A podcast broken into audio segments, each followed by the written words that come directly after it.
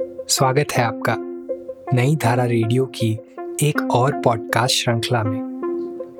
यह श्रृंखला नई धारा के संस्थापक श्री उदयराज सिंह जी के साहित्य को समर्पित है। उदयराज जी के इस जन्म शती वर्ष में हम उनकी अमूल्य साहित्यिक धरोहर आप तक लेकर आ रहे हैं इस पॉडकास्ट के माध्यम से। सुनना न भूलें नई धारा रेडियो पर।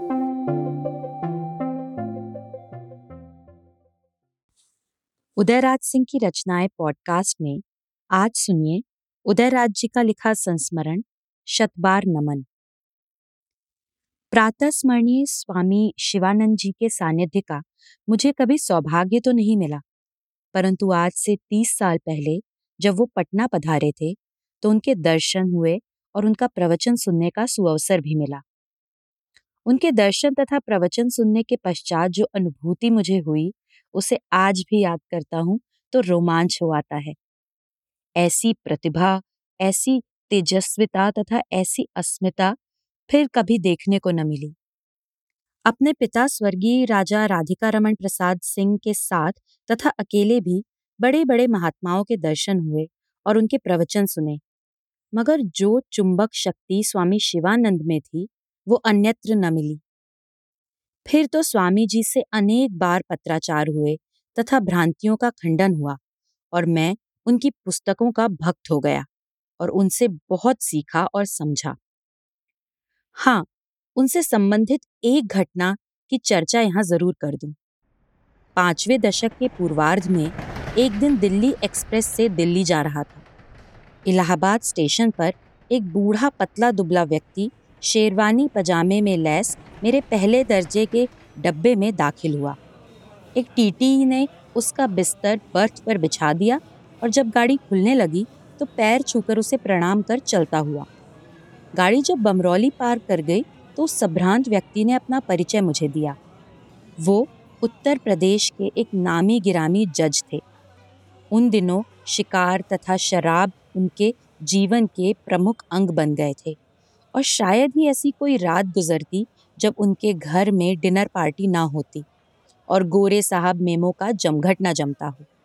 शराब कबाब में डूबती उतारती उनकी मजलिस मध्य रात्रि उपरांत टूटती। राग और भोग में वो इतना डूब चुके थे कि उनसे उबरना उनके लिए मुमकिन न था। परंतु हरी इच्छा कुछ और ही थी। गर्मी की छुट्टियों को मसूरी के रंगीन वातावरण में बिताकर वो इलाहाबाद लौट रहे थे।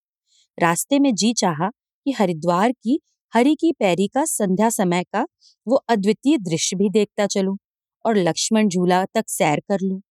बस, झट हरिद्वार स्टेशन पर उतर गए। सामान स्टेशन पर वेटिंग रूम में रखकर देवालयों की ओर बढ़ चले। घूमते घूमते स्वामी शिवानंदन जी के आश्रम में पहुँच गए। वहाँ उनका सानिध्य क्या मिला कि जन्म जन्म की मन की काई धुल गई। और राग भोग की दुनिया से पलटकर वो वैराग्य और त्याग की दुनिया में बैठ गए। जज साहब ने इलाहाबाद जाकर सरकारी नौकरी से इस्तीफा दे दिया और शराब की बोतलों को फोड़कर घर के बाहर फेंक दिया और निरामिश हो गए। सारी दुनिया दांतों तले उंगली रखकर ये तमाशा देखती रही। घर वाले भी आश्चर्यचकित रहे। फिर जज साहब ने स्वामी जी के चरणों में बैठकर आध्यात्मिक जीवन बिताने का दृढ़ निश्चय किया।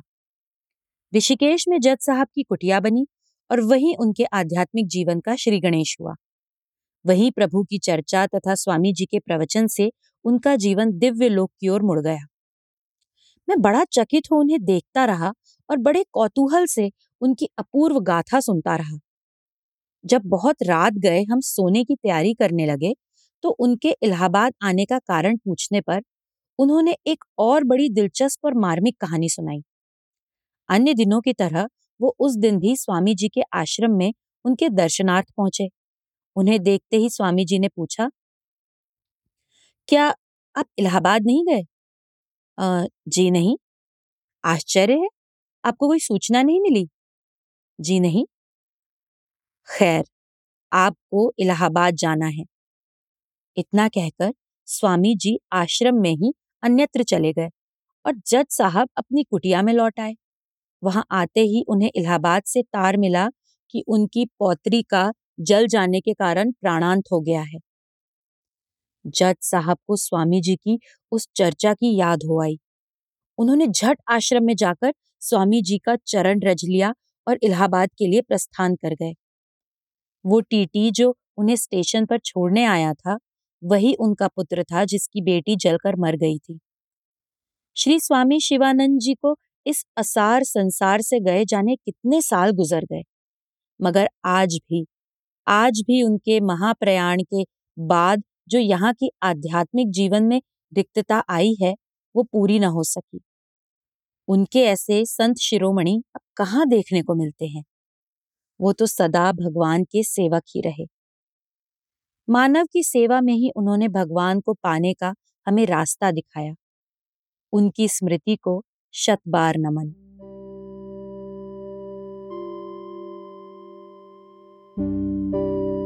इस पॉडकास्ट को सुनने के लिए आपका धन्यवाद। हम आशा करते हैं कि हमारी ये प्रस्तुति आपको ज़रूर पसंद आई होगी। अन्य पॉडकास्ट्स, वीडियो इंटरव्यूज़ आदि के लिए नई धारा को सभी सोशल मीडिया प्लेटफॉर्म्स पर फॉलो करें। जल्द ही आपसे फिर मुलाकात होगी। धन्यवाद।